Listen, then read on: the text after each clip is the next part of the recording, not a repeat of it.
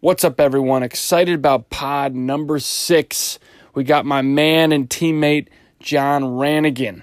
Absolute stud, All American from Johns Hopkins. Plays in the PLL for the Chrome Lacrosse Club and is my teammate in the Indoor League for the New York Riptide.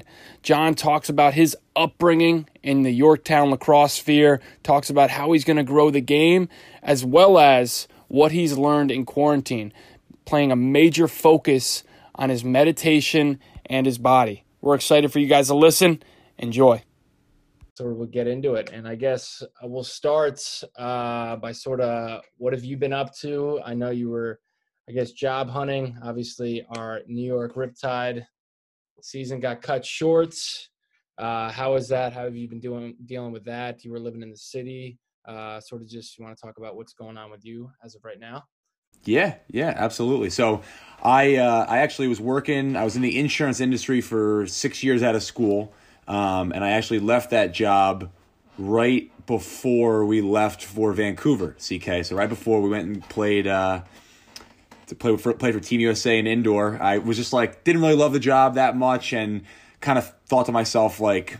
I don't really want to go back after this two weeks off, so I left the job and then uh, played in the games. Then Matt Dunn and I went and uh, traveled Europe for a little bit, but then obviously wanted to kind of give lacrosse its full um, attention. Obviously, unfortunately, it was during a, a COVID shut season, so um, started back on the job hunt and uh, just trying to work out at this point. Like it's just been so weird, uh, you know, altering your plans. Um, but now I now we have the PLL championship series to to worry about. I think we're 38 days out at this point, so trying to get the body uh, the body in shape for that.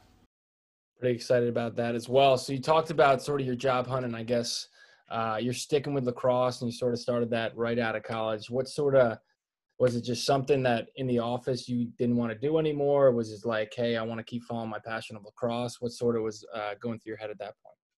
Yeah, I mean, it was the job was was great in the regard that they were very flexible in um, you know still letting me play um, but it wasn't exactly, it just wasn't a product I was really excited about selling. Um, I always, I just kind of always liked the aspect of, um, you know, dealing with people and, and, and selling something and, you know, having that, I guess, competitive nature, kind of like what, what lacrosse brings. Um, but, you know, it was definitely a, one of those things where I wanted to kind of check all the boxes about, you know, potentially coaching. I think we talked about that CK, like went down to Nashville and looked at some, looked at some opportunities there. Um, but you know, I think at, the end of the day, I wanted to stay close to home. And um, one of the things I did like in my other job was, you know, was the technology um, companies that I was working with. You know, it just seemed that they were super innovative and, you know, always kind of ahead of the curve. And as we kind of think about going into this next, you know, phase of, you know, the next 20, 30 years, you're going to be dealing with tech just like you guys starting your own, you know, your own app, right? So, um, ended up taken a few interviews, but got you know luckily got a job during this uh, this pandemic. So I started about six weeks ago. I've been in like the training the training phase. Um, so I've just been you know doing a lot of training in that, and then training myself. Uh, you know for this for this championship series. What did you what did you settle on for a job? Yeah, so the company's called uh, Pure Storage. So what they do is they sell both a hardware and a software for companies um, that want to house their data. So we work with a lot with like companies that are doing uh, you know machine learning or artificial intelligence projects. Um, you know, there's just so many things you can do now with that data. Um, think about like a, a healthcare company that needs to be able to to take a look at you know uh, tons of images to find cancerous cells. Well, now you have these algorithms that can look at a million uh, images a day and be pretty accurate, where a doctor can only do so many in a day. So, you know, to be able to get that data and to you know uh, use it quickly, you need a infrastructure in place, which is which is what we sell to healthcare companies and, and large enterprises. Is there anything outside of just the product itself that you kind of saw as like a bigger positive with this new company that as opposed to where you were before? Yeah, yeah, and not and not to knock the old place, but the one thing, and you know, it kind of goes back into a lot of lacrosse things that I loved about it was everybody that I spoke to in the interview process. One of the first things they talked about was the culture of the company.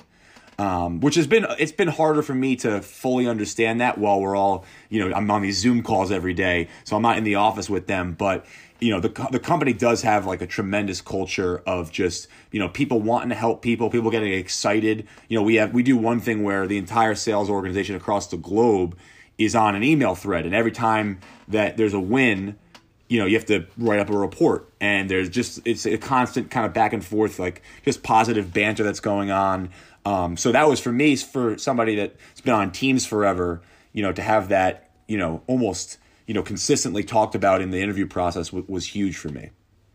Love that. Uh, so you talked about just sort of sports sort of translating into the business world and i think growing up everybody always says sports translates to everything you do in life and you're like you always agree as a kid like 100% yeah it's true uh, but then you start to realize that getting out of college and i guess you worked in a company and now transitioning to another one how would you say like sports has helped you in that sense of uh, in the business sense of uh, going after college yeah the the two biggest places i think number one would be work ethic right like you like you know you're in, you're instilled at a uh, you know a young age that if you want to if you want to be the best, it's going to take a lot of hard work. Um, it's going to take sacrifices too, right? You know, like right now, you know, we're we're sacrificing our weekends after working all week. In college, you're sacrificing spring breaks and you know summers at the beach where you have to still work out. So like understanding that like to be great at something is going to take a long time. It's going to be a long process, but investing that time is almost a direct correlation to you being good at what you do. Um, so that that helped and you know also just the just like the organization um, aspect of it right like if when you're a college division one athlete you have school you have um, you know all the all the demands from your team so for you to be able to juggle a schedule like that when you come into you know owning a patch uh, you know a sales patch and you know having to navigate different customers different meetings all the rest like being an organized person is going to really help you out so i'd say work ethic and organization are the two things that I take in sports and try to apply in the business world. Like I like how you dropped the little "be the best" in there. well, you know, I said it without saying it, I guess. um, but just kind of transition to lacrosse a little bit now. Go as you're starting a new job. Obviously, times are a little crazy right now, and now you got the PLL coming back what's your what's your schedule look like right now and how are you kind of mixing lacrosse into that and what are some of the things that you're doing to kind of get ready yeah um, so when you know one thing when covid happened one of the things i've tried to do is keep a like keep a, a schedule that i'm going to commit to every day um, just because it, it, it just you know the more scheduled i am when i when there's nothing going on i think is the easiest thing so what i've been doing is uh, 6 a.m wake up every day um, and then I'm working out in the morning. The, the, it'll consist of weightlifting, probably weightlifting one day, two days of like a hot, like a HIIT high intensity interval training, and then two days of of strict conditioning. Um, so I'm doing that in the morning. You know, I, hopefully I'm trying to get to my desk right around 7:45, 8 o'clock, and then you know, luckily for me, I'm I'm back at my parents' house in Yorktown, uh, Westchester County, and I was at the field. You know, then I'll try to go either doing a lacrosse lesson or try to go to the back to the turf around six, seven o'clock at night to to shoot. Um, and I I ran into uh, a guy in our uh, in our town who just played at University of Utah, and he was there getting shots. So I got his number. So I'm now I'm just texting him every day just to just to get some extra shots in. But that's that's I've tried to stay with that you know that regimen. It's it's it's tough, but at the same time, I don't have much else going on uh, that I can't do that. So it's it's been easy in that in that regard. With like with like your uh your like schedule with like Corona, like trying to like keep things more tight or anything like that. How's your? Are you like a super guy who's like takes your like diet really seriously or like nutrition or anything like that, or are you like kind of like toning that like kind of not toning that down, but like watching that more seriously, like as you're kind of scheduling things out and like trying to be like more meticulous about what you're doing, especially with all the time you have, and obviously with the PLL coming up. Yeah, yeah. You know, you know, it's funny. The first thing is I I started to cook more because normally I would just seamless everything at my apartment in the city, and you know, as you can imagine, there's just about anything you could want on seamless. Uh, you know, some of it not so not so good for you. So I started to cook more, uh, which you know, obviously when you're cooking, you're more conscious of what exactly you're putting into your body because you're literally cooking it. Um, so I, you know, I have I have been a little. health I wouldn't say I'm a health freak, um, but I do try to, you know, I try to get my sugars and everything from like natural fruit. I'm a big. Uh, I probably have a, a, a, smoothie either for breakfast or for lunch, you know, depending on which one I don't have it for, um, pretty much every day.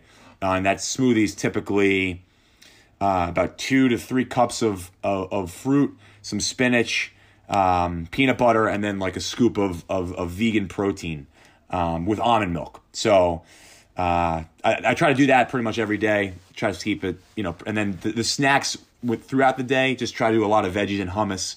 Um, but nothing, I not too crazy, but I, I try to keep it keep it lean. You talked about it uh, when we were running on Saturday. So you, we talked about like the intermittent fasting. Have you ever tried it? And you said you stop at like nine o'clock. I think it was. Yeah. So one of the things, so one of the things I did start in um, during the COVID uh, pandemic was I, I basically thought of like ten things that I want to accomplish every day. Um, so I made this like kind of this master spreadsheet um, and it was just a way for me to kind of like keep myself accountable. So I got things on there like X amount of hours slept. Um, so one of the things was, you know, at after 9 p.m., I'm no, I'm not eating. Cause I was finding myself like, you know, right before bed, passing the, you know, the, the, uh, the kitchen, you know, just kind of just perusing around, seeing what's in the fridge, seeing what's in the drawers, you know, and then I just kind of stand there for like two minutes. I'm like, crap, I just ate a ton of garbage right before I'm about to sleep. Um, so I, you know, I, so I'm cutting it off at 9 p.m. And then obviously, you know, if I'm waking up at six every day, right, there's that's nine hours. So I want to get to bed by 10 or 11 to get seven, eight hours of sleep every day.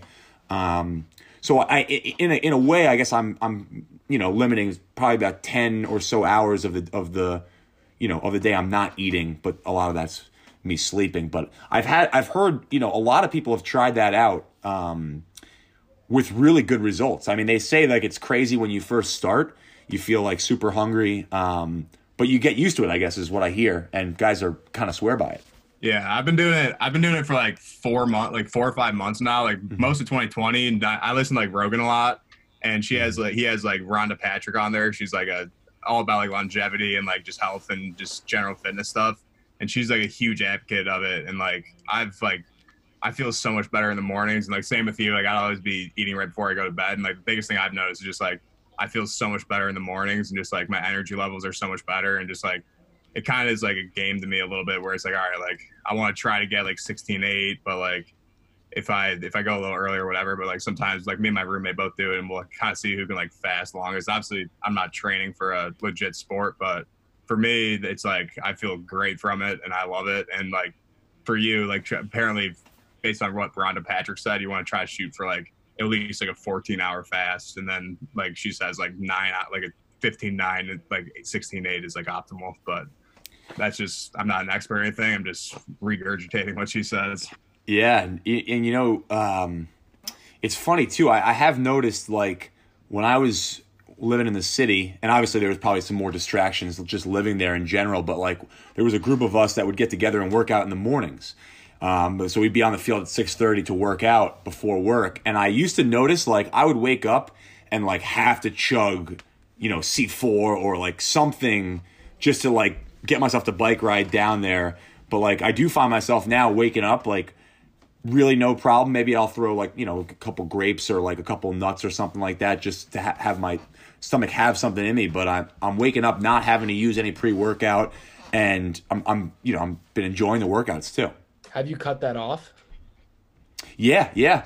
Well, I, I so I I cut it off because I ran out of it. That's that is one of the reasons. Um, but I haven't needed it. Like I haven't felt the need to buy more of it. Um, so you know, and you know the the riptide, we were we were going through that stuff like crazy. So oh, we were hammering it. It was great. Yeah. yeah.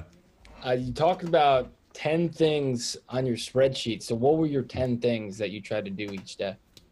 Yeah, so I'm still doing it. I'll actually just read it. I got it right here in front of me. So it's it's it's eight uh it's eight right now it's 8 hours in bed and the reason I have like I had 7 hours of sleep, but I, I, I didn't think that my watch was being as accurate as I wanted it to be. So now I'm just saying like so like I'm in bed if I'm waking up at six right I'm in bed by 10 p.m. the latest. Um, you know trying to stay off my phone and, and maybe watch a little bit of TV but nothing crazy. So eight hours in bed. One of the things I did start doing um, during coronavirus was was meditating. So I got the um, the Calm app, um, and it's honestly it's a fantastic way to start my day. So like right you know so I'll work out, shower, eat breakfast, and then right before I sit down at my laptop, I'll go through you know either anywhere from, from a ten to fifteen minute meditation practice, and you basically just you know you shut down. It really focuses on your breathing. Um, makes you think a lot too. Like just try, try, you know, actually, it makes you think just by like completely exiting everything in your mind. Um, and I found like stress levels are good. I honestly started it because I was living in the city, and obviously that was the epicenter of the the pandemic. And I would wake up to sirens, and I'd be going to bed to sirens, and I was just having a really hard time sleeping.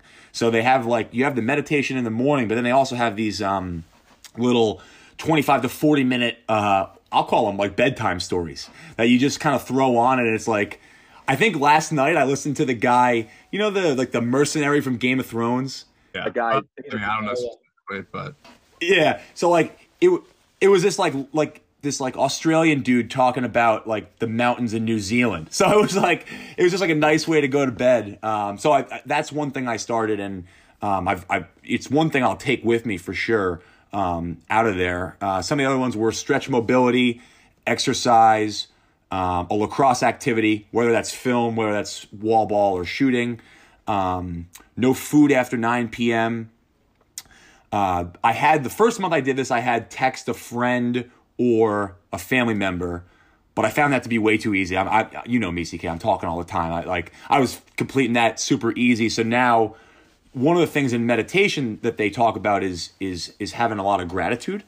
Um, so one thing I do now every morning after I finish the meditation is I sit down and just write out five things I'm grateful for. They can be they can be huge things like the sport of lacrosse, or it could be just like you know great weather for a, a morning workout, something like that, just to keep myself fresh. I try to I try to change that up um, every morning.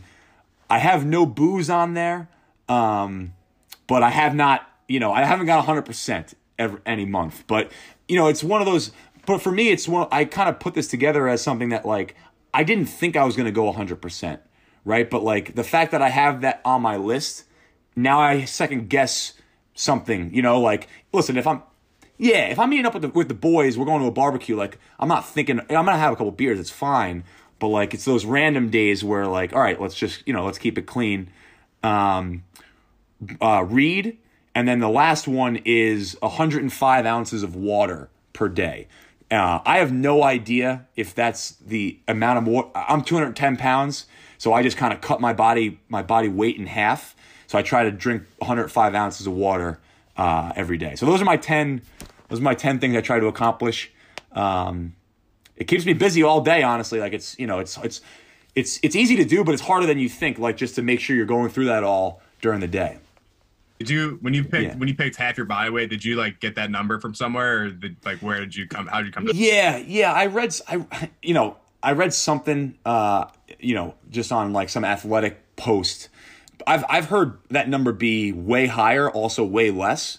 Um, I would tell you that like it's it's a lot of water to drink every day, but like if you don't do it for one day, like just based on like you get dehydrated fairly quickly.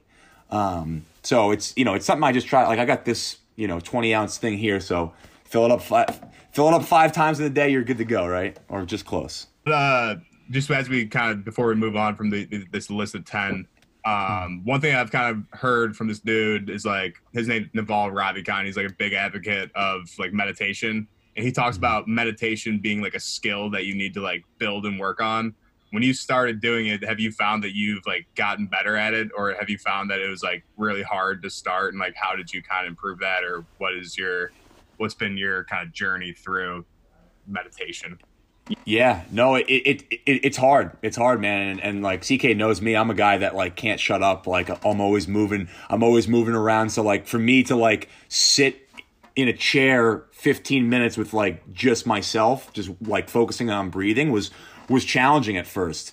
Um, but the interesting part about like about meditation is like so you would you'd be sitting there and they're telling you just to focus on the breathing and then something comes in your head and you're you try to like shoo it away really quickly but like they tell you like it's okay if you if if something comes in like accept it that it's there and then and then move on um so i think it's it's been a nice just a nice way to kind of like reset myself and say like not get like not get down on yourself if you can't do it um just like you know acknowledge it and and keep and keep trucking forward. Um and the more and the more you do that like the the easier it, it becomes to just focus on the breath you know be present um and and really after it I, I, you know it does feel like the stress has has gone down significantly once you can kind of get through it. And and the one thing like any like anything else like any lacrosse thing or or whatever if you want to get good at something you got to practice it right? So doing it every morning being consistent with it is is you do see the results after you know after a month or two. And you said you're gonna you're yep. continuing to do this after corona so. Yeah I, I think i think it's something like i'm trying to find certain things um you know you got to find like these positives in these situations and i like i got a couple things i've started. I know ck and i were talking about it just like i've jump roped way more now and i was so bad at it when i first started it's like two minutes or three minutes i'd be like exhausted and now I, like so that's like one thing i want to keep uh, with me after and the meditation will, will will be with me as well yeah i love that i think jumping rope since uh, i forget where i read it it was just something it said like 15 minutes of jump rope, uh, jumping rope is like 45 minutes of jogging. Once I heard that, I was like, all right, I'm to do this for now on almost after every workout. And I think it's honestly, I don't even know if that's true, but I thought it was one of the best things uh, for me. I guess in terms of like the working out style, you talk about jump rope. Is there any sort of like go tos that you want to hit every day? You talk about the hit workouts, the weightlifting. Is there stuff that are like a must in your workout? Um, you know, I've always been somebody. I've always been. I'll call myself like a follower when it comes to workouts. Like I, I always like. I have some friends that just love, um, you know, figuring out like you know what's going to crush their body, and then I'm just say, hey, just send it to me and I'll do it. I would say the one thing that I focused on more, eh, not so much on the exercise part, but is like m- mandating that the mobility and the stretching be part of the workout. Um, like the PLL has sent us all that stuff. Like Jinta does a fantastic job of saying like, hey, lacrosse players have tight hips, ankles, and shoulders. So I'm going to devise these these mobility functional movements, um, you know, to help to help guys that you know you know that that have those problems in lacrosse. So you know, I've been following those. Uh, what's that? Train Train Heroics or whatever app they sent us. Um, and it's it's it's great, man. Like you can tell, like some of those things you do with your hips you realize you could barely move. And then you start thinking to yourself, like, well, if I'm to be running full speed, trying to shoot the ball hard, trying to beat some of these goalies, like, I need better hip mobility to be able to shoot. So um, it's kind of the same thing as with, with the meditating. Like, if you commit to practicing it over and over again, you can just feel yourself being able to do more. Um, and that helps that helps you then when you're actually working out too not only just when you're when you're doing lacrosse you feel like you can squat better you're stronger um, so mobility is probably one of the things I've I've focused on in terms of like the exercise portion. I like it. Is there anything? See, it sounds like you've kind of experimented with different type, different types of workouts and stuff like that with your routines and lifestyle or whatever. But as far as like adding to lacrosse and things that benefit benefit you with lacrosse, is there anything that you've like experimented with in the past that ended up being like a bad investment of time, or anything that like you were trying to do and ended up having to kind of cut it out and added it to your not to do list and ended up being like I shouldn't that was a waste of time. You know, you know, I like I used to I used to lift like my upper body like fairly heavy in college. Um and I never really I just I mean I mean guys I'm guys certainly still probably do it but um I never felt that it was like you know I would bench press and I was like I'm not real I don't know if this is like if this is really helping me, I'm not like an offensive tackle, you know, like trying to block somebody. Um, but I guess it was it was probably more my fault because I would lift heavy and then like when you don't, I'd go back in the gym and then try to do all that weight and then all of a sudden I'm I'm sore for three days and I can't like lift my arm. Uh, so then I just I I moved pretty much after college to like all like getting rid of most weight stuff, you know, and just doing kind of like you know, low weight, high rep workouts um, that I've found have just made me feel, you know, I'm still feeling strong, but I'm not feeling sore after them. Right. I think uh, just from playing with you, I think you got one of the biggest motors I've ever seen on the field and on the floor. Do you sort of has that started from like day one, or did you work on that as a kid, or how did how did that sort of develop? Uh, yeah, I've always like I've always been super competitive. I, my uh, my high school coach was also my gym teacher, and he would uh, he tells the story. He had to like stop me in gym because I was like going way too hard in volleyball. You know, just like like like weird stuff like that. Um, I've always just been like super competitive and like if I'm gonna do something, uh, like even when it's board games, like my family gets mad at me because like people aren't like paying attention or they're not like doing the right thing. Like I'd be that guy at the at the blackjack table who's getting pissed that guys aren't playing the right way, uh, just because I'm like you know if I'm to do something, like I, I, I want to do it well. I want to I want to be good at it. Um, and I and, and I've always found like just bringing bringing energy, bringing you know that positive motor to things is just gonna like it helps elevate like from from a team sport perspective. I think it it helps elevate a lot of guys who maybe just don't have that like you know naturally wake up and just want to sprint out of bed type type mentality. Yeah, you uh talking about like kind of going back a little bit um, this is gonna sound weird. Like, I remember like watching you in college. Obviously, you were always kind of like a like big midfielder. Obviously, use your body really well to your advantage. And this part I was gonna say is like sounds weird. Like you're obviously blessed with a great body. At what point did you kind of like start to use that as an advantage? And like, were you always bigger than kids? And like, how did you kind of like come about like trying to just kind of maximize your body and use your size to your to your advantage? And like is there anything that you do to kind of like work on that that's different from maybe a smaller quicker guy? Yeah yeah you know it's funny i, I wasn't always always the biggest kid. Um i was when i was like growing up like way back in youth i was always really fast. And then right around seventh grade i i like just basically lost my speed. And was kind of like freaking out. I was like, I just can't run anymore. And from like seventh grade to almost about tenth grade, um, I, I couldn't run. I, I play. I, I moved to attack because I just couldn't. My knees were just bothering me the whole time, and what it was was like I grew like an insane amount like the beginning of high school. So I I think I it was something like my freshman year I played football. I was like five seven, 135 pounds and then I played sophomore year lacrosse at like 6'2", 180.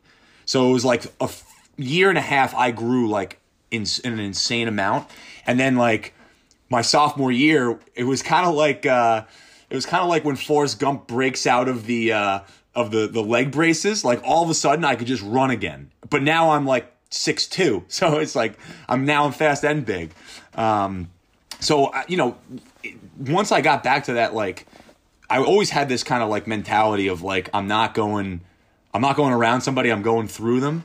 And it didn't that didn't really f- fare me that well when I was like growing up because I couldn't run. And then you know it was kind of that same mentality. I just you know kept using that uh, just run straight and uh, you know I kind of subscribed to just put your shoulder down to a guy. By the end of the, by the fourth quarter he's not going to want to you know gonna not going to want to have that in his chest anymore Right, 100%. So I guess from your game standpoint, uh, you were that bruiser, that downhill guy. Mm-hmm. Did it develop uh, at all, in, like differently in high school to college, college to the pros? Did it did it change up at all, or did you want to see any changes in your game? Yeah, you know, I would say the I would say the biggest. I, I was probably a a very similar player, um, high school and college. Um, because you know in high school I was just I, I could just get to my left hand, you know, at, at will. Um, I you know there's videos of me in high school I could barely even put the ball in my right in my right hand. I didn't need to. Um, and it was like that for a decent amount of college, but then when you'd play the better teams, you know, you go against like Jesse Bernhardt in Maryland, it's like you got to do something else because that guy's going to keep up with you every step of the way. Um, so I had I had to work on my right hand. I, I don't think it got much you know, much better until maybe my my, my junior year in in college. And if I could go back, that's probably one thing um, that I would have started working on earlier. It would be one of two things: either start working on my right hand earlier, or start playing box lacrosse earlier. Because I played in the NLL the the the year after I graduated, and it was my first kind of foray into box lacrosse. And I would tell you that that following summer and every subsequent summer of playing field, I think I've been a better lacrosse player for it. Um, so where a lot of guys, as they work later on in their lives, like you know, college, it might be where they hit their peak. I actually think from a lacrosse perspective, I've gotten better over the years by just implementing those kind of those nuances in box. Yeah, I feel like I feel like Connor has talked a lot a lot about that too, and would love to kind of dig into that a little bit. But just going back to you said like your junior year is where you started like really developing your right hand a little bit. Going from your sophomore junior year, and obviously recognizing that was a weakness for you, and you need to need to get that better. How did you go about doing that that summer or the fall, going from your sophomore junior year? Like, was it like ninety percent of the time you were going out and shooting and hitting the wall? Was it just all your weak hand, or like what did you kind of change to really pick that up? Yeah, yeah, you nailed it. It's it's it's it's the mindset when you're training, and it's funny. And now when I when I train kids, like I try to help them not make the same mistake that I did. You know, like when you go out there with a bucket of balls and you think you're the man because you're shooting from 11 yards sidearm lefty every time, you know, you don't realize that that's not the type of shot you're to get in a game. So I think like when I started thinking about like, hey, where am I getting on the field as a midfielder? Like what shots am I actually seeing or what opportunities am I getting on the field that I'm not even thinking about shooting because I'm just not either comfortable or it's not in my head. Um, so I really just started working on that and at that point, you know, everybody was really blocking off my left hand. So I kind of figured it's it's at this point now where like if I just work on I don't even really need to split left to right. I can just run straight with my right hand and use my speed because people are so much so so much taking it away. Um, so really that alley dodge with my right hand to be able to to be able to shoot that um, to at least invite because then what happens is then it invites a slide, right? People are going to say, okay, he can't shoot the ball right handed, so we're not going to slide. You know, ideally, what I do is just I draw a slide and I go right down the, down the side, give it to the attackmen who you know are way more skilled than I am. You know, that's how we want the offense to run. So, just working on that, um, you know, d- you know, day in and day out in the summertime, just got me to a point where I was just more comfortable with it, and I wasn't thinking about it as much during the games and then and then with the box lacrosse stuff. So like one thing that we ask a lot of a lot of the people we've been interviewing is kind of like if you could go back to when you're 12, 13 years old, what would you tell yourself to do the same? What would you tell yourself to do differently? So you kind of hit on obviously would love to have kind of told yourself to get that right hand a little bit earlier. Um, but what what's your biggest takeaway? What like why? What's the big benefit for you that you see that has really helped your game jump from the box from the box point of view?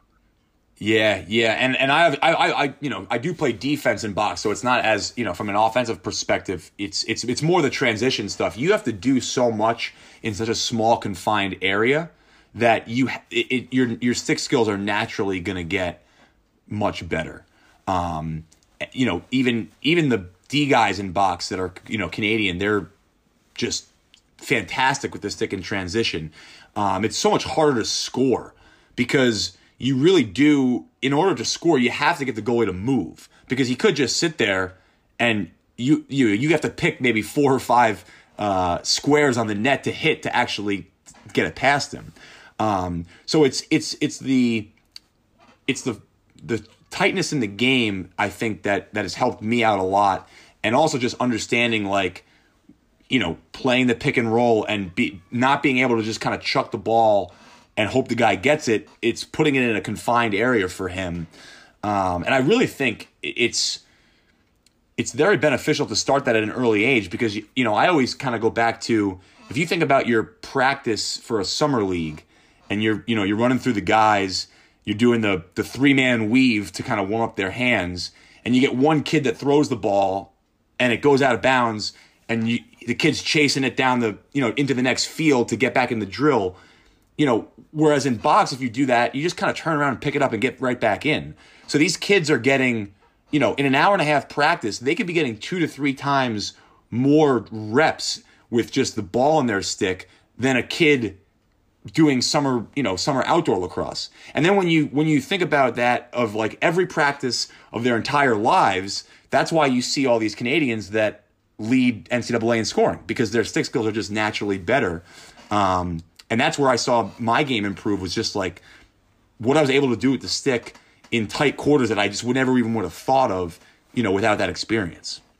Hundred percent, and I can like attest to like just understanding the game and the nuances of the two man game, even the three man, like working on a side uh, of just hey, if I get this, if I get this one foot of space, I'm going to cut this way. For you on the defensive end, has that helped you not only understand the defensive side of things, transitioning to field, but has that understand like what can I get offensively in the field game, just understanding defense wise?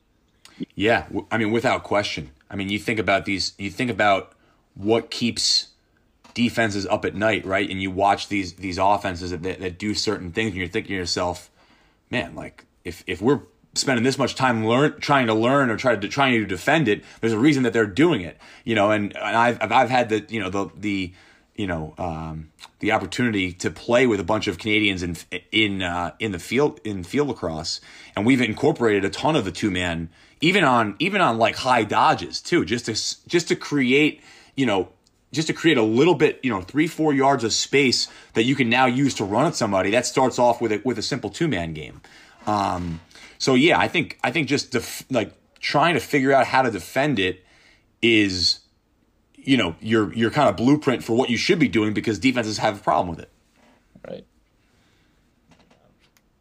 Connor, what what would you say? I, this is the first time kind of asked you a question, but anything that John didn't talk about that you've kind of seen as like a big benefit on the offensive side from like picking up the box game? Like you said, you'd never played box until after college.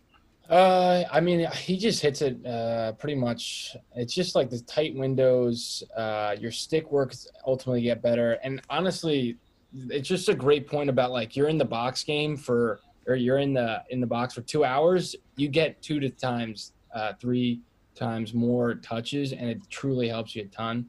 Uh, so I think honestly, I, I, agree with everything. I think he hits it everything on the nail. Um, so I guess uh, I guess with this, so now that you've jumped into the box game, uh, you went to college, you went to Hopkins. Have your like personal goals of lacrosse players uh, evolved? Like, what is your sort of goals for this season? Uh, are you setting them higher? Or what do you try to fit uh, for this year? Yeah, you know it's funny. Like I've I've thought about this more. Just I mean I'm going into my eighth year playing outdoor. It's to be my seventh playing indoor, and you know I kind of I don't necessarily raise them because I think they're obviously they're they're fairly high. My two things every you know every every year are what can I do to be the best teammate that I can be, and what what can I do to help our team win a championship, right? Those are like to me, there's those are the two the two goals of mine: be the best teammate I can I can be and win a championship. Um, so I try to, you know, I'm I'm a simple guy. I try to keep it fairly simple because to me, those are. I mean, that's you're there to do your job, right? Like I want to do my job to the highest ability, and I want to be I want to be there for my teammates. Those are you know, keep it simple, and you know, maybe you'll change certain things on how you how you train for that, um, but that's uh, to me that comes down to those two things every time. Right. So uh, with that, I mean, honestly, one of the best teammates I've had on the Riptide. We've had plenty of hours spent on the floor and off the floor, all great times. Uh, you won Teammate of the Year, uh, 2018. 19, 19, 2019, 2019. Uh, so uh, obviously well earned. Did you was this developed at a young age? And like a lot of things you learn are from other people, maybe like mentors or guys you played with or older guys? Uh, did, when did that sort of start? Just being focused on being a great teammate, and did you learn it from anybody? Um, you know, I think so. I think it. it I definitely have to go back to my dad. Um, you know, he's he's obviously taught me a ton. Um, but he, you know, he was one of those guys like when we would play in the youth, fourth grade, fifth grade um, there was obviously guys that played for our town, you know, in our local town club that just weren't very good. Um, and you know, he would always he would always harp on like make the right pass, right? So like let's say there's a guy on our team and he's wide open, but like I know there's a 10% chance he's going to actually catch the ball. I wouldn't throw it to him, and my dad would always harp on me, right? Like you got to throw it to him. You got to throw it to him because you got to get his confidence up. Try to get him, try to elevate him to your level. Um, and I wasn't thinking about that back then. I was thinking to myself, well, dad, like I'm better than this kid. Like I'm just going to run through the other guy and then try to shoot it. Um, so he definitely helped me with that. And I think what also helped me was, um, you know, on my high school team in Yorktown, it was all of my best friends were on the team. So like I never thought I've obviously had dreams of playing in college, but it was so unique and such a fun time for me to just be like with all my best friends playing a sport we love to play. And you know, I and I've just been fortunate to have that with a lot of my my the teams that I've been on. Um, but I think that just like that mindset of like, man, this is awesome. Like it's all my good buddies playing lacrosse. Like we love this. Like let's just have a great time. Um, kind of was instilled in me at a young age, but then like reinforced in high school that like this is the way things should be. Um, so I try to every place I go, I try to, you know, build that type of culture of, you know, making sure that you become friends off the off the floor, um, because I think it does have a huge impact on the floor. Yeah, a hundred, a hundred percent. I feel like that's absolutely huge. In Maryland, that was obviously a big thing that that everyone talks about. Um, he talks about kind of just going back from times of like your dad kind of coaching you, and then obviously through college and through pros. Um, just looking back, are there any bad recommendations that you've heard in the lacrosse world that you kind of stick out to you and would want to like point out, or any bad recommendations that you hear and kind of want to expose? Yeah, the worst the worst one I hear is I mean, and, I, this gets beaten, you know, beaten pretty heavily, but just the specialization of the sport. You know, I played uh, I played football, um, I played soccer, I was a ski racer. Um, I was a kid, you know, like I just I loved playing lacrosse and I I gravitated to that when I think when the time pre, you know presented itself.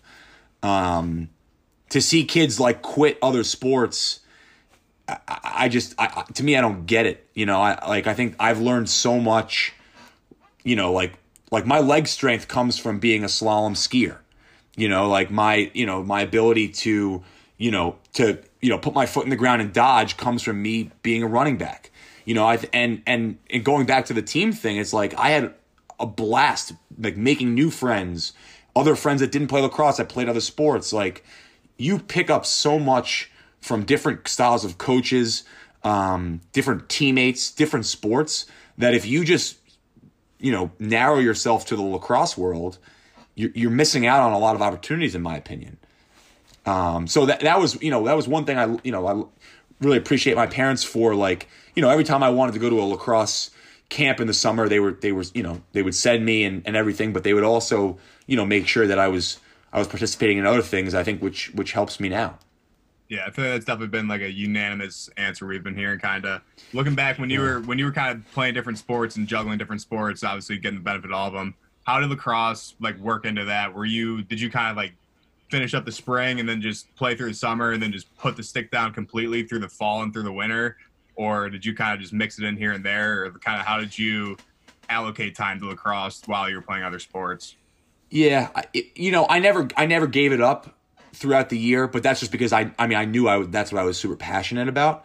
Um, so I would, you know, we would have, uh, you know, the town that I'm from is a, you know, it's it's kind of like a, a, a, you know a high school in Alabama with football. I mean, everybody you know kind of grows up playing lacrosse.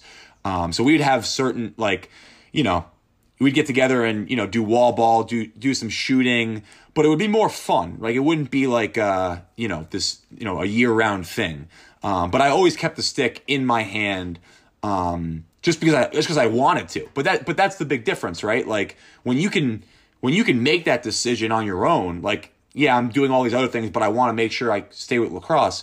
Like that's that's a good thing. That that shows you're passionate about it, not just you know having it shoved down your throat for ten months of the year, and then you all of a sudden you get burned out.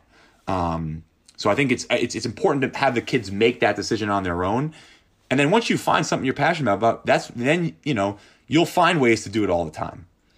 Right. I think it's like a huge, just like getting into the coaching side of things and uh, and just trying to like push kids and saying like, hey, follow your passion, like, and telling them like, not you should love lacrosse, but like if you love it, continue to push yourself. Uh, like, is there a balance you see like in coaching, whether to like if they sort of truly do not like it or hate it, to continue to push them and maybe they'll end up liking it? Is there sort of like something you think about in terms of that coaching style? If I ask that right. Yeah, well, well, I, I think he did, and and and not to not to put the put the blame on somebody else, but I think that's a lot. I think a lot of that's the parent driven. You know, like I'll get a kid, I'll get a kid. I'm starting work with him, and I, I don't converse with the kid. I converse with the parent. He, you know, they say, you know, Tommy's super interested. He he's all for it, and then you get to the field, and the kid's, you know, watching watching birds while you're trying to teach him how to shoot. And it's like the kid just, do, you know, it's obvious he doesn't want to be here you know, and you know, on the on the flip side, you get other kids that like, you know, I'll I'll I'll uh, I'll work with them, and then they'll send me like videos, you know, that they saw on Instagram that hey, I know I remember you were talking about this, and I saw this online, and it's like, all right, like this kid, he gives a crap, right? Like you can, to me, that's something that you see right off the bat. Um, and you can tell who who's pushing the agenda, right? Is, is the kid you know, begging their parents for another lesson for another tournament, or is their is their parent just you know making the kid do it? Right. You talked about kids kind of sending you stuff on social media. Do you have any favorite social media accounts that you follow to either help you with the way you train or the way you kind of think about nutrition or favorite meditation, or anything like that, or just lacrosse content that you kind of get the most value out of, whether it be lacrosse or just from the mental side? Yeah, yeah. I would say I, I, I gotta I gotta plug the PLL here because I think they've done an outstanding job of um, of providing really awesome content of the game. I mean, I've, I I really have never I as a lacrosse fan, I've just been so excited just to be a part of it um, because they're they're capturing things on the field that the three of us have been like, yeah, this is why this sport is dope, right? Like people are doing like this really cool stuff. Um, but now they're capturing it and they're capturing it in camera angles they never did before. Um, so I, I, you know, not to plug our, plug our, you know, our entity that I'm a shareholder of, but I tell kids all the time, watch as much PLL as you can because you're going to pick up on things. I'm picking up on things, um, you know, that you, you just never saw before. And working working off that, just obviously, again, you're super immersed in the lacrosse community. You've probably seen the sport grow a lot. Where do you see lacrosse in ten years? And like best case scenario for lacrosse in ten years, if you had unlimited resources and could kind of plant the seed to get it there in the next six months to a year, what would you kind of be doing with that? And just where do you see lacrosse best case scenario in ten years? Kind of inspire younger kids a little bit to, to keep pushing and keep having goals to play professionally like you guys. Yeah, I think the biggest thing is getting sticks in hands, right? Like, you know, I came from a, you know, from an I'll call it an upper to middle class family, but a lacrosse background that was, you know, I never had I didn't get a new stick every year, but I never had a problem getting equipment, right? And you think about like I think about the equipment uh, that we get every, you know, I play in two lacrosse leagues, so I get a whole mess of stuff every, you know, twice a year. Um, not to mention all the other things I can get through other sponsors or, or or whatever. And and what I what I try to do with that is I try to just give that to Bronx Lacrosse. Uh, a, a, kid that I went to high school with started that. It's a tremendous tremendous uh, program. Um, but you got to think like like you know those cleats that we got. You know the the sixteen cleats that I had from Hopkins. That ten of them still had the the wrapping in the in the shoe. You know that's a that's a hundred dollars. That's eighty dollars, ninety dollars. Um, plus the sticks get are super you know like when was the last time you bought a stick right? I don't think i can't even remember. So like just getting all of that equipment to kids is is is the biggest thing. That's the that's the barrier to entry i think in our sport. Because i think when you like you know and i've spent a lot of time with with, with the bronx like when you hear these kids talk about lacrosse they love it. Like it's just a fun it's a and we all know this right? It's a fun fun game. But what's their access to it? That's the problem right? You get sticks in people's hands this thing's going to catch like wildfire, in my opinion. Um, so hopefully that's uh, uh the PLL can I hope continue to grow that both from like a viewership standpoint, um, and then I think it's on us to you know to spread not only not only the equipment but our knowledge of it too. Are they does that Bronx lacrosse stuff? Do they do anything besides just obviously distributing equipment equipment for you to donate to? Do, do, do they do anything else? Well, yeah, it's it, well, it's similar. It's a similar setup to Harlem. So they they provide, um, you know, it's like really an after school program that that is centered around lacrosse. Um, so like you know, an, an example would be the kids need to maintain a certain grade point average to play on the team. So it incentivizes those kids, you know, to maintain their grades. And I'm gonna I'm I'm gonna blank on the statistic, um, and I I can certainly get it to you because um, I was the fundraiser this past year. But it was something like their high school graduation rate in that southern Bronx area is is really really bad on average, and the kids that participate in Bronx lacrosse is like I don't know two or three times that number. Um, so it's it's providing a real outlet for these kids um, while also providing them opportunities to get into whether it's a um, you know a boarding high school or um, you know just a, a, high school in general. Even if it's not lacrosse related, it's it's kept their grades up and it's allowed them a different path in life, um, which is which is just tremendous. That's awesome. Yeah, I think I completely agree. I think that's the biggest thing towards our growth is uh, obviously the exposure from the professional level down to the youth, but getting sticks in hands. Uh, and you said you are in a hotbed for lacrosse, obviously Yorktown. But was there something that sort of obviously it's grown a ton the game? Was there something that you sort of went through as as a kid? Obviously, you didn't know right from wrong then, but now being a professional, being like, hey, we could have done this better or stuff like that. Not to obviously say anything bad, but is there any improvements that you should uh, that you see? In in in just like lacrosse in general and the youth just growing up on how like what's yeah well i mean this like you know i'm a couple years older than you see this club program thing to me is insane. You know like i went to i went to a developmental camp once a year from like fifth grade all the way through my freshman year.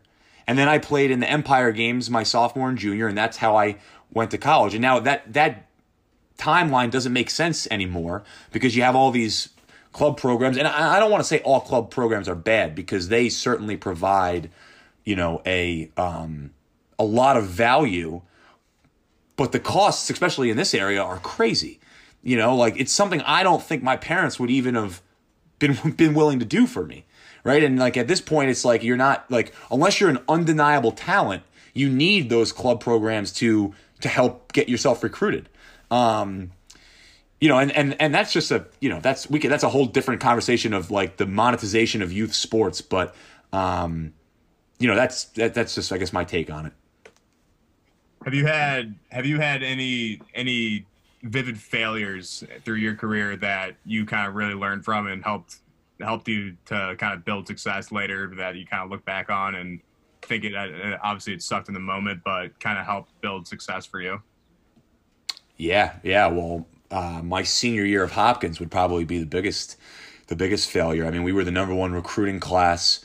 We were, you know, I think my my junior and senior year we were a combined like 25 and 7 something like that like we were really really good a lot of expectations came in uh, some off the field issues had happened in the fall um, which you know I don't necessarily want to get into but basically the the you know result of those kind of stayed with us during the spring. We never could get past it.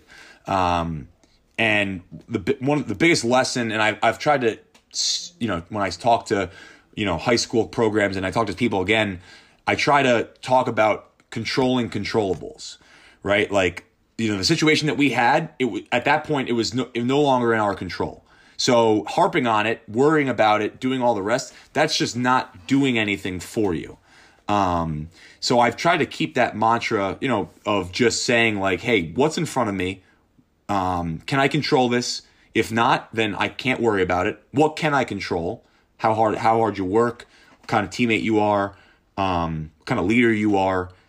I can control those things every day. So let me focus, let me repurpose all my energy there.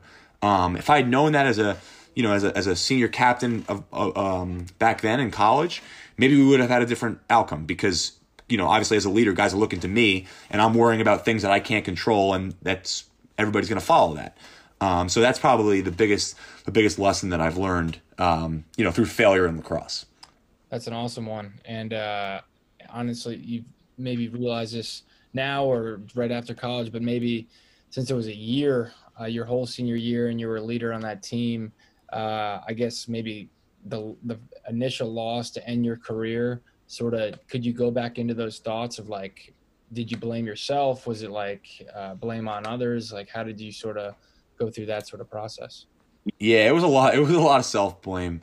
Uh, it was a tough. It was a tough time. You know, and that's that's kind of the second the second part about you know what I've kind of learned through that process is like obviously as a kid, like I had kid, I had guys in my high school that went to Hopkins, so I grew up wanting to go to Hopkins and I wanted to go to win a national championship at Hopkins. Um, and obviously that didn't happen, right? But you know, to your point, like you know, something crazy happened the the day after we lost in the morning. The sun came up. You know, like the, the world didn't end because I didn't, you know, because I didn't uh, succeed in what I wanted to do. Um, so that was kind of, and I, I, I, believe me, I didn't know that that day. There was, it took a long time for me to kind of look back and say, you know, this all wasn't for naught, right? Um, but that's one thing that you know that I've also taken with me now is that like, you know, losses in life, you know, failures in life are going to happen. Um, dwelling on those things are really not going to do you do you that good. What what the biggest thing you should be worrying about is like, you know, I failed. Why did I fail? How am I going to make sure I don't do that again? Because when you fail at something twice for the same reason, then it becomes a really bad pattern. Right. Just kind of, just kind of piggybacking off that. Like obviously, like the goal is always it seems like to win a championship, and but I mean obviously at the end of the day it's one team and it's really hard to do. If you had to define success without using the words win or winning a championship, how would you do that? You know, I go back to the relationships you can build when it comes to to lacrosse, um, because the game, you know, the wins and losses, in a lot of ways, they do fade after a while. Like when I think about my my high school team, there's a couple wins of wins. Of course, you remember, right? But like that's not really what I talk about with my friends from home. I just talk about those memories that we made, all the fun times we had together um, and as I get older, you, you, you realize that these on the field things, they, they matter for sure. Don't get me wrong. That's why you get so close with these guys because you get to a point where it's like this game only matters to a certain amount of people. So like you're in the locker room with the New York Riptide. These guys have been playing lacrosse for 20 some odd years. These are the ones that have taken it so seriously that you're at the, at the peak of your, you know, so you have that common that common bond with them. But I've found that like I've really enjoyed um, you know, re, you know, re, the relationships that I've built, the fun times I've had with these people, um, more so than I have the, the wins and losses. Now I'm still, you know, we're still, you know, training like crazy to win this PLL championship series. But after it's all over, we're gonna be saying how how crazy was that? You know, like we were in we were in Utah for three weeks together, and you know, hopefully I'm talking about a win. But you know, if you're not, it's still gonna be a fun time. I think right 100% and i think that's huge as an athlete to realize it's like hey the sun does come up the next day and you go through those tough times uh, did you learn that obviously now uh, but was there stuff at early on that sort of kept you up at night uh, from lacrosse standpoint uh, was it in high school or college like god i'm not getting better at this or i'm not winning a championship like am i doing something wrong is there any self-doubt in that regard yeah, yeah. You know, because it's funny because like uh, you know it wasn't I when I was a kid I didn't say you know that I wanted to get into sales or I wanted to do this. Like when I was a kid I wanted to play lacrosse at Johns Hopkins, right? So like in your you know little mini world as a as a teenager, like there's nothing past that. You just kind of that's like that's everything you're trying to accomplish, and then it's like you're you're doing it every day um, so naturally, it's like you know, there's a there's a, you put a lot of pressure on yourself to succeed, um, which in a way is is good, right? Because you know you're so worried about failing that you don't want to do it. Um, but there's I think there's better ways to channel that that fear than just being like you know gripping the stick too tight. And I I think I've learned that as a as I've gotten older um, that you know some of those old wise tricks would have been would have been useful in college. Yeah, and that's like one thing I kind of wanted to like hit on too. Like, I obviously I didn't have nearly the success as you guys like going through college, and like obviously like my failures kind of lost a lot of sleep over them, and like so much I wish I did differently. But just kind of like being a little bit out now and just like looking back, like so I stopped playing my sophomore year. I did my third ACL, hung them up after that, and then kind of stuck with the team for the last two years. And I mean, it felt like torture, like kind of showing up at practice every day, but like just being a part of the team and just like staying a part of my class and just like at the end of the day, like the wins and losses, like obviously I, I wish I would have been on the field and like I feel like there's a lot of memories that like I missed out on, but just like having the guys and like just the relationships you build, like it's it's a hundred percent worth it. Like even for a kid that's like wants to go and play in college and like maybe they don't have the success, like if they just stick with it, like getting out of the four years in college, I feel like it's a it's a hundred percent worth it to to make it through and like stick with your guys and just that's like been the biggest takeaway, kind of looking back for me for sure. And that you you only feel that more the older you get, man. I'm telling you. like it just it you know it's uh it's it, was a great time um but you know it's those relation uh, to me it always goes back to the relationships and i think that's maybe you know one of the things why i i'm i'm so you know hell bent on being a good teammate because i know that these you you build a good relationship with somebody that's a relationship for life. You're going to be able to you know to enjoy that forever. Is there any obviously we've talked about you being like a great teammate or anything like that. Is there anything that you've kind of like added to like outside of just being like a positive guy or anything like that? Like what do you think makes like a really good teammate or what are some small things that you do that you've kind of gotten gratitude from other guys about just you as a teammate you know for me it's just like it's just asking you know asking questions getting to know people um i and that and I've, i i do that you know to be a good teammate but i also like I do it almost selfishly in a way because I think there's so like I think there's so much to learn from other people. Um, diff- what they've gone through, their different experiences, their different upbringings, like how they view different things, right? Like you're not gonna ever know that unless you ask. Um, so I've always just been like a curious person, um, but I've you know, and I don't think people get asked those questions about themselves as much as maybe they should. Um, so I've gotten like just like my curious nature has sparked different conversations that I've had with teammates that have gotten me ultimately closer with them.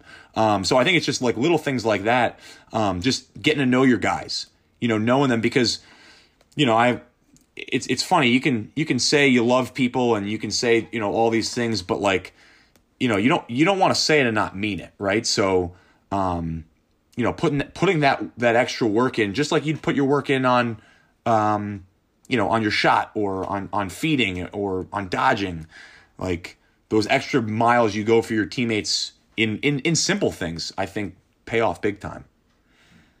You talked about just like kind of like selfishly, like trying to like take things. Like obviously, it's not selfish, but like trying to benefit selfishly from asking questions is there anyone that you've kind of at like leaned on and asked a lot of questions, or anyone you? I mean, you can name names if you want, but anyone that you kind of like asked a lot of questions and like have like just learned a ton from, and kind of what did you learn from them that you've really implemented into your life? Yeah, you know, I would say I would say so. I've played prof- outdoor professionally with like uh, the same c- core of maybe four or five guys um, since I started. So this is my eighth summer you know, being with guys like Joel White, um, John Galloway, Mike Manley, Jordan MacIntosh, uh, Jordan Wolf. Um, and we've had a, a crew together, and I, have learned so much. Not only, you know, I mean, just from every walk of life. You know, the way that they carry themselves with, you know, their family members. You know, I've gotten to meet all their families. The way that they, you know, carry themselves in the business world. The way that they coach. The way that they, you know, the way that they act. You know, you know, for for me, you know, in a, in a lot of ways, they've been really good role models for me. You know, to um, they're guys I want to associate myself with. I think is is the way I look at it, and I hope I do the same for them. Um, but I think just like having that having that group has been has been you know really special for me in my life. Past past uh, we'll try we'll try not to keep you too long. Start start wrapping up here in, in a couple minutes, but the, with all the different things that you've done in the past like five years, what would you say has been like the number one change that you've made that's been like the most beneficial to you? Hmm, most, you know, I think I'd go back to the the things I'm doing from a health perspective outside of like just your normal like exercising, right? Like when I was like when I came out of school, I could, you know, eat Doritos all day, you know, drink a ton of beers and like wake up and just like still crush workouts, right? Um, and then I, you know, I was really fortunate to have Brodie Merrill was my captain of my first ever indoor team. Um, and he was like I don't know, 32, 33 at the time. So an older player in the league. But the way, like the things he talked about with his mobility, with how he ate, how he, you know, how he just carried himself. Now I look back, he's still play, he's still playing in these leagues, right? So it's like you look at the like when he was when he was talking about these things, uh, you know, I it was kind of one ear out the other for me as a 22 year old playing in this league because like I could wake up after you know a crazy game and a night out and still be able to do all these things I wanted to do. You know, the body can only be like that for so long, and I'm I'm very fortunate to have had him when I did because it got you know even though it was in in in one ear out the other, it was still kind of it was lost somewhere back there. Um, so you know, taking care of my body in terms of like the mobility. Um, of of just watching what I eat, not going crazy, but just watching what I eat. Um, I think that's been the biggest change because that because that kind of stuff impacts not only lacrosse but just like your just like your natural health, right? Um, you don't wake up with these aches and pains. I still do just from the you know the beating we take on the field, but uh, I think that's probably been the biggest change I've made. Uh, you know, as I'm as I'm getting closer to thirty. Yeah, I think that's huge. Honestly, it's like I, I was with Brodie and he was just so meticulous about everything. I remember just watching him in the locker room before the games, after the games, and he's like, "What is he drinking? What is he eating?" He's got this whole setup going, and I think you just realize that as like a player, it's like there's going to be that point, that breaking point for your body, maybe mentally, but definitely physically, and it happens sooner or later for most guys. So just being more aware of that, especially when you're young, and it's all about longevity. Well, that's and the other thing, you know, with the like with the point you just bring up, it's like I think a lot of this, I think a lot of this, like the yoga and the meditation and the mobility things like i think that's also strengthening me mentally right so to your point like like if when the physical when your physical attributes start to decline you need to be smart you need to be smarter you need to be you know if you want to keep yourself playing you got to get better in places that you weren't good at right and you can't do it physically anymore so where can you succeed you know being better mentally um, is is huge with all with all you've kind of gathered through your career from from different people is something that I've kind of like wanted to ask. I, this is the first time asking. I've kind of wondered, just like 36 hours before game time for you. Like, what is your like routine, and like what are you doing to like get your body like and just feeling as good as possible for games? Like, what's like the 36 hours leading up to that, or if it's just a 24 hour thing, but what's kind of your routine to like get in peak performance, like peak shape, mental performance, body feeling the best before a game? and, and I have no idea if this if if this is right or not. I love having like uh, kind of it's 36 uh almost like the third so if we play f- saturday night i love having a big pasta meal on thursday that's like my my every like pretty much every thursday because i play in both leagues year round every thursday is a nice pasta pasta meal i look forward to it every every week um you know i try i try to stay like I try to stay away from my phone leading up to games. Um, I just feel very I feel distracted with it, um, and I want to be I want to be more present. Um, so I, I try to stay away from the phone as best I can. Um, you know, it's crazy because I work to I work another job, so like a lot of the times I'm finishing up work on a Friday and then I'm rushing to LaGuardia. So usually it's like by the time I get to LaGuardia, you know, that's when I kind of really start like just like kind of dialing in um, my mental my mental aspect, my mental training. Um, it's that, and it's it's hydrating like crazy. Um, I always have a I always got a water bottle here, you know, that I'm putting in my backpack to just make sure I'm I'm staying high. There you go. Hydration's key, boys. Cheers. Cheers. But that's you know that's I, am not. Uh, what does Michael Scott say? He's like I'm not superstitious, but I am a little stitious. So I got I got a couple things I like to do, but I'm not I'm not too crazy. And then is there anything is there anything you like to do to help yourself like recover like right after games, like after just anything super strenuous like that? I, I bought one of those uh, I bought one of those Hyperice guns. Uh, man, those things are, are fantastic. Um, I, I, I try to do that like you know when I get home from wherever I'm going. Um, really just unwind um, with that, and I also bought a pair of those knockoff Normatecs. So I try to like I Sunday is always a and I will say this too, Sunday I don't I don't give a crap what I'm eating. Sunday's my Sunday's my day. Uh, I, I I'm a big uh, I'm a big sucker for uh, for cheesesteaks. So I usually you know usually I'm ordering the cheesesteak while I'm in the Uber back from the airport, uh, so that I can I can get it when I get home. That's my that's my day off from from the good eating. Love it. You talked. Well, uh, last couple of questions here. You talked about. Uh, you talked about like you liked like the the ice gun or something, whatever. But if there's any, are there any purchases under a hundred dollars that would, if or I'll rephrase it. What would be your most like your favorite purchase under under a hundred dollars that brings you the most joy? Ooh, that's a good question. I'd have to go because I've been getting into. I'm just gonna say my Spotify membership. It's a cheap one, ten bucks a month. But like, I've gotten way more into podcasts lately. Um, so I've been using that a lot, and I, am not like I love I do like music, but I don't. I, am not like a big playlist guy. I steal just like my workouts. I steal people's playlists. Um, but I so I, I do find myself, especially in quarantine now, like a lot more on on Spotify from like music and playlists. So I, that's probably my the most enjoyment I get from under a hundred dollars. What do you got? What do you got for go to go to uh, pods?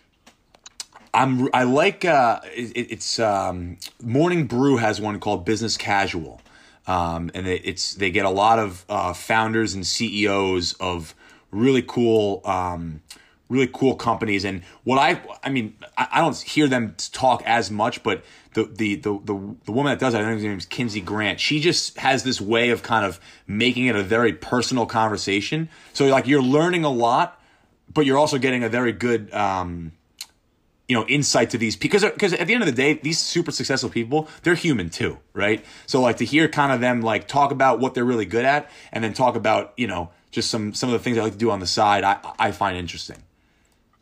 What do you got? Anything else you like to do on the side to kind of help you unwind or if you're feeling stressed anything you got outside of lacrosse that you like to do?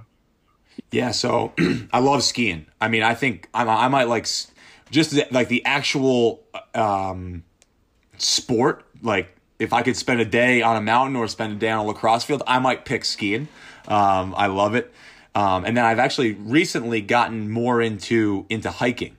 Um, I've I, I went on when I went on my trip. I, I hiked this like this mountain in Portugal, and it was like just so awesome to be like kind of by yourself, just like getting to the top of the mountain, looking down. You're like, look what I just climbed up. Like it, you know. So I think when I I think when I stop playing, I'm gonna get more into like. There's a lot of cool things you can do in New York, like you know you can like hike all the all the 46 peaks in the Adirondacks. Like, I think I'm gonna start picking up that, and and the last one would be would be biking.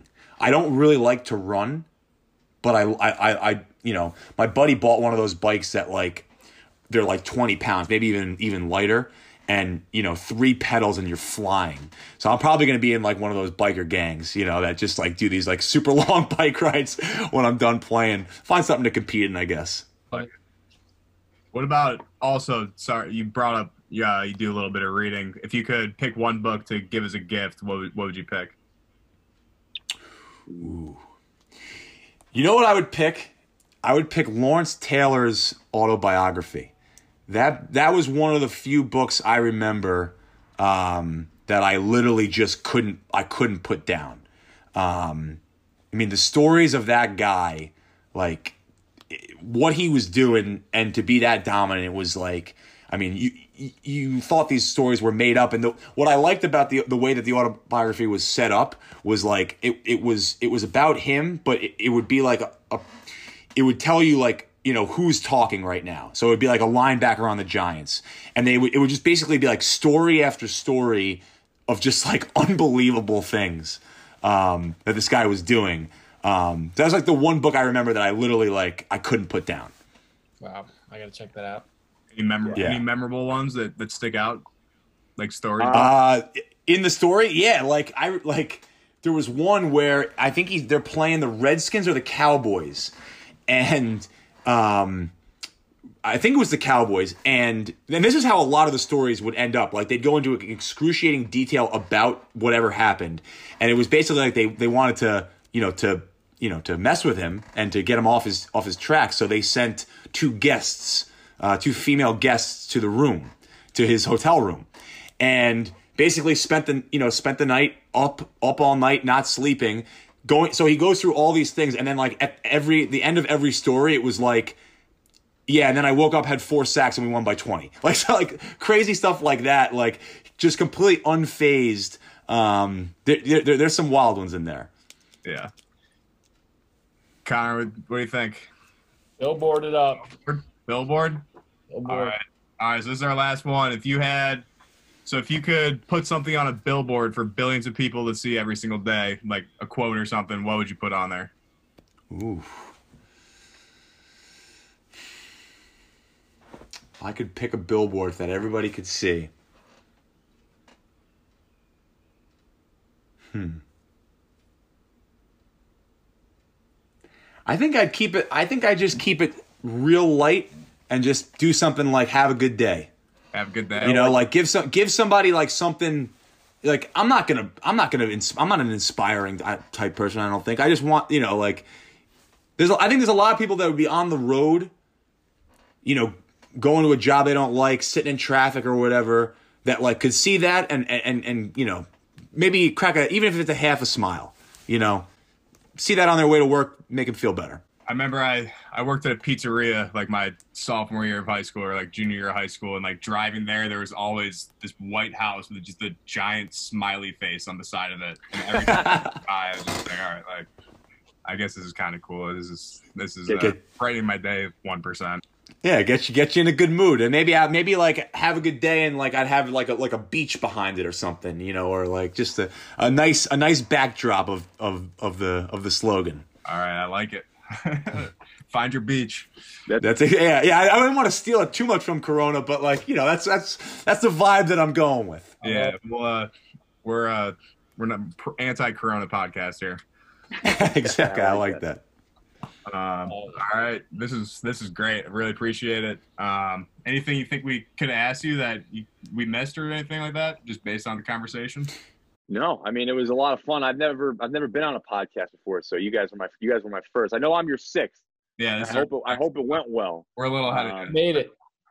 Yeah, it was easy easy conversation. I think that's uh, I think you guys did a great job of like keeping it flowing and just you know keeping it light and uh and hopefully informative for some people too. Yeah, definitely. Yeah, I think you did a great job of that for yeah, sure. Awesome. I, I kind of yeah. like listening to like just I've I've gotten way into podcasts in, like during Corona, mm-hmm. and I like it's it's kind of like like anything else. You just kind of like you just try to read or sorry listen and just kind of take one thing that right. you hear because you hear so many freaking good things. Um, and like it's like like we're talking about all these things about like water and, and all the rest. It's like half the time I'm getting it just from a podcast. Like somebody was somebody was talking about it. Like I got respect for that person. So that's yeah. literally how I live my life. I feel like exactly. Love it. Well, Randy, this was awesome. Again, yeah. uh, I knew this was going to be a great conversation, so it was great. I can't wait to clip this up and uh, post it. But we appreciate your support and uh, uh thanks for coming on. Absolutely, guys. Yeah, happy uh, happy to be on. Uh, maybe if maybe if this thing if this thing goes crazy, I could be like a recurring guest at some point. You know? Yeah. We can come back and talk. Yo, I was thinking. I was thinking. Uh, like Jolo said on his, where he said the thing at the end. He was like, you know, I, I tried not to be a hardo, but kind kind of got a little carried away. I was like, we should get a T-shirt with like the train my game, and then like on the back, just like hardo free zone or something like that. Oh, I like I like I, I got I got to listen to Jolo's. I'm sure that's going to be an, an interesting one. It was a good one. He was great. That was our first one too, so a little bumpy on our end. But, Starting off with a bang. Great yeah. bookends right now. Great bookends. There yeah. Yeah this is a big this is the the deciding factor. So we have to see if we if we get the seven or not. I, I think you guys get there. You guys get there. All right man. I appreciate it. This is awesome. Thank you so yep. much absolutely guys. Take it easy. All right. Peace out. Saturday.